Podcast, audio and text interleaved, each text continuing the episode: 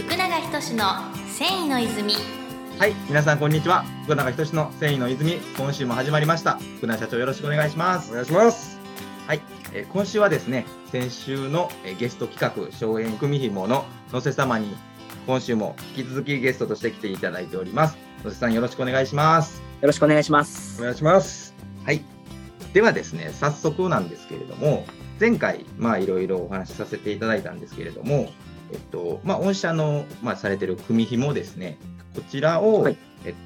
あまり深くちょっと、組紐ってどんなものなのかっていうのをちょっと深掘りできずにいたので、組紐ってこんなものなんですよっていうのをちょっと改めてですね、ご説明を、皆さんに分かるようにですねしていただけたらなと思うんですけど、お願いできますでしょうか。はい、はい、そうですね、私たち組紐作りがメインの事業なんですけども、はい、世の中に多分紐っていろんなもんが、紐状のものってたくさんあるんですけども、はい、その中でも、糸とか繊維を組み上げて紐を作るっていうことを得意にしてます。はい、で、組むっていう構造は3つ以上の束を螺旋状にこう絡めて、はい、組織を作っていくみたいなイメージなので、はい、一番ちょっと皆さんの身近ですと、多分女性が三つ編みされる、なんか髪の毛をこう3つの束にして編んでいかれる、はい、イメージが実は、組む、三つ組っていう組む構造になってまして、あれをどんどん細かくしていくと複雑なこう組む構造が出来上がるっていうイメージですね。ですので、はい、ああいう感じでこう、いろんな組織を束の分け方とか動かし方で、紐が丸くなったり平たくなったり、いろんな複雑な形を生み出すことができるっていうのが組紐の大きな、はい、形の説明になります。あ、なるほど。はい。ただ基本的には3本以上、3つ以上の束ですね。2つになると、どう動かしてもぐりぐり寄り合わせるだけになるので、綱とか縄みたいな、はいはい、より紐っていう、寄ってある紐はできるんですけども、組み上げるっていうのは3つ以上の束にならないと、ちょっと組めないんです。はい。なるほど。本数に制限はないんですか？本数っていうのは、その束、ボビンの数みたいなイメージで、3つ以上の束。3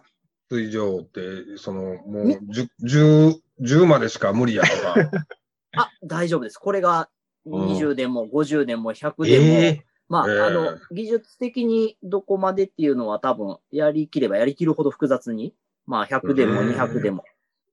成虫機っていうその機械だけでも多分100以上のはもちろんありますし、手組みでも、手で組むのにも、そんだけのこう、ボビンに糸を分けてっていう風にお作りならはる人らもいはるので、100以上です。はい。ですので、結構無限に広がってますね。そうですよね。なるほど。その本数によって平紐であったり丸紐であったりっていう形になるんですか？これがですね、本数ではなくて、そのボビンの動かし方で、組織が変わっていきまして、動かし方を変えると丸くなったり平たくなったり。だから同じ8個のボビンでも、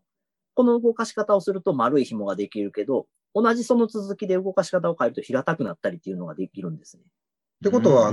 一本の紐で途中から、こう、平紐が丸紐になったりっていうことも作れるってこと？できますね。手であればもちろんですし、そういうプログラミングできる機械であれば、全然多分できると思います。はい。面白いね。本当にそうですね。めちゃくちゃ歴史も古いですし、今お伝えしたように、その技術の幅も、もう本当に幅が広いので、私たち会社で、できる範囲っていうのは、本当に組紐の世界でいうと、ごくごく多分一部でしかないだろうなっていう自覚はいつもしながら、まだまだ知らない紐もたくさんありますし、本当にまだ、知らないとかできないことをできはる、いろんな会社さんとかももちろんいらっしゃいますので。すごい奥深いね。奥深いですね、ほんまに。はい。なるほど、なるほど。ってことは、なんかその組み合わせ方とか、その組み合わせる、糸とかって、もう本当に、例えばこんな糸とこんな糸で作ってほしいとかっていうのは、結構そのオーダーメイドみたいなんで、結構されたりするんですか？そうですね。用途に合わせて、やっぱりいろんな糸をお選びいただくことが多いですけれども、私たち会社ではメインは、ポリエステルと絹糸。やっぱりこの2種類を使うことが多くてですね、絹糸で組紐を作るっていうのは、やっぱり日本が結構文化的にも、一つの強みになっているようなイメージは、ありますね。ですので、着物の帯締めに代表されるように、絹の光沢とか、手触りとかを生かした着物役割の華やかな部分っていうのが、すごく長い間あったので、そこで、技術とかデザインが花開いてきた部分も大きいかなと思います。なるほど。用途的にはいろいろ幅広いと思うんですけど、主にどういったところとかに本社は？そうですね。先ほどお伝えしたように、創業当時はもちろん和装、着物とかの、帯締めを中心に、飾り物ですね。和装の飾りとして発展はしてきてましたけども、どちらかというと、もう今、和装の方はかなり縮小している中で、新しい用途で、アクセサリーですと、ブレスレットとか、ネックレスの紐とか、そういうとこにも使われますし、インテリアでしたら本当ちょっと内装に紐をかけて飾るとか、そういうところにも使われます。で、お守りもよく見ると紐がついてたりとか、結構お寺とか神社とも相性がいいので、そういうところの飾りにも使われますし、本当に今は用途は多岐にわたってというところですね。で、ごめんなさい。着物の用途っていうのをお伝え今しましたけど、着物で帯締めとして使われたのは百数十年ぐらいしか多分歴史がなくてですね、比較的、長いと言っても新しめな用途で、もっと昔は刀とか鎧とかに組紐がたくさん使われてましたし、もう本当に組紐の歴史を遡ると、いろんなものにくっついて、いろんな職人が発達させてきたみたいな感じなので、すごく面白い、素材ですね。京都駅の柱で柱で、ありがとうございます。ありましたよね。あれ、うちのラーメン使っていただいて、紐作って、京都駅のどっかの柱で展示されてたもんね。あれ、常駐展示やんね。あれ、ずっと展示されてるやつやんね。もう、柱が一本丸々包み込まれてますんで、京都駅がドカンと改装せへん限りは、多分ずっとあるんじゃないかと思いますので、しかも紐触れへんようになってたもんね、あれ。触れへんようになってます。防炎とか、やっぱそっちのルールからね。ちょっと何年防炎とかの、もう閉じ込めとくしかないみたいな判断で、ちょっと、触れなくはなってますけども、泉工業さんのラーメンも用いた紐は、ふんだんに、入ってますね、あそこには。見に行ったもん、俺。ありがとうございます。一緒に行きました、社長と。ああいうちょっと大きなものまで、紐でちょっと飾りたいっていうご依頼まで、最近はちょっと増えてきましたので、そういうことに、いろいろチャレンジしてるところですね。なるほど。ちなみにその御社の組紐を使って何かをしたいってなったら、ホームページとかからお電話とかで問い合わせとかさせていただいたらいい？そうですね。もう本当にお電話で、こんなんしたいんだけどとか、ホームページ見て、こういうの、うちの、商品もあるので、こんなんの、色違いとかできますかとか、こういう用途で紐探してるんですけどとか、本当にいろんなお問い合わせを日々いただきますので、本当にまずはホームページをご覧いただくと、大体どういうものができるのかとかが、多少お分かりいただけますし、で、紐について、知識を持ってお問い合わせいただく方ってまずいないので、全然それは大丈夫ですし、私たちも、こういうことならできますっていうのをお伝えしながら、可能な形を探していくみたいなところです。なるほど。じゃあ本当にお客様と一緒に何か新しいものを作り上げていくっていう。そうですね。加工が必要な部分に関しては特にそうですね。昔のものの復元も私たちも勉強しながらですし、新しいやったことないことも勉強しながらですし、どっち側にも、まだまだ、勉強しながらっていう感じですね。なるほど、なるほど。なるほどですね。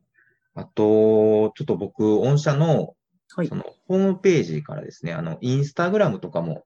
されてるっていうのをちょっと見まして、ありがとうございます。そちらも一応ね、御社のインスタグラム拝見させていただいて、すごいなんか綺麗な写真とかいろいろ撮られてたんですけど、はい、なんか最近それですごく反響があったものとかもちょっとちらっと聞いたんですけど。あ、そうですね。私たちもやっぱりこのコロナ禍で、やっぱりインターネット環境で発信をまめにしていこうっていうふうに、お店のものを中心に頑張ってはいたんですけれども、はいはいはい、先日は新しく作りましたブレスレットがありまして、はい。まあちょっと冬場なので、まあ動きは鈍いかなと思いながら、まあぼちぼちこうご注文いただきながら作れたらいいやと思って、はい、デビューさせたんですけども、はい。ある日、いきなりこう注文がパタパタパタってこうたくさん入ってきだしまして、なんやと思って、いろいろこう、ネットで探していると、とある方のこうツイッターですかね、なんか、はい、すごく応援してくださってまして、なんか松園さんがこういうの始めたよみたいなのを拡散してくださってるのが、なんかすごく皆さんに広がったようで、これが俗に言うバズるっていうことかみたいな感じの。バズりましたか。すみません、リアルにこう、なんかはい、見たことがなかったので、やっぱりこう届いていくと、なんかどっかで知ってくださる方が、発信してくださるのにもつながるんだなっていうのを、すごく、はい、ありがたいなと思って感じた出来事でしたね。そういうことがあると、やっぱね、こう毎日発信して頑張っている側からも、すごく嬉しい。ね、いや本当そうですね。まあ、この環境でも、手に取りたい。まあ、ちょっと一つ持ってたいなと思ってもらえるところにいるんやなと思うと、なんか役割が、なかなか生活必需品じゃないので、なんか結構一番初めに厳しくなるやろとか、みんな、ね、シビアな話は多いんですけども、はい。まあ、それでも、これがあった方がいいと、やっぱ思ってもらえるとこに入れるように頑張りたいなとは思いますね。ありがとうございます。はい。はい。そんなわけでですね、もうお時間もちょっと来てしまいまして、最後にですね、御社から何かお知らせ等々あればお願いできればと思うんですけれども。はい。ありがとうございます。先ほど、お伝えした、ちょっとネットでもこう発信してくださったような新しいブレスレットとか、はい、まあ本当に今はインターネットを中心に新しい商品を開発しては、こういうのができましたっていうのを、ちょっとずつ発信をしてますので、ぜひ、こまめに一回いろいろネットで私たちの動きとかをご覧いただけましたら、新しいものが、はい、喜んでもらえるように頑張っていきたいと思ってますので、ぜひ、はい、よろしくお願いいたします。ありがとうございます。それはホームページとかから見ていただけるって感じですね。はい、ご覧いただけるかと思いますので。ありました。じゃあ、正面組紐さんですよ。ホームページは概要欄に、貼っておきますので、皆さんよかったらそちらからご覧いただければと思います。はい。ということでですね、2週にわたって、正面組紐の野瀬様にゲストとして、お越しいただきました。野瀬様、ありがとうございました。ありがとうございます。世界の人々に飾る楽しみをお届けする泉工業株式会社福永仁の繊維の泉。この番組は提供後染めラメイトメーカー泉工業株式会社プロデュース制作キラテンナビゲーター順天堂でお送りしました。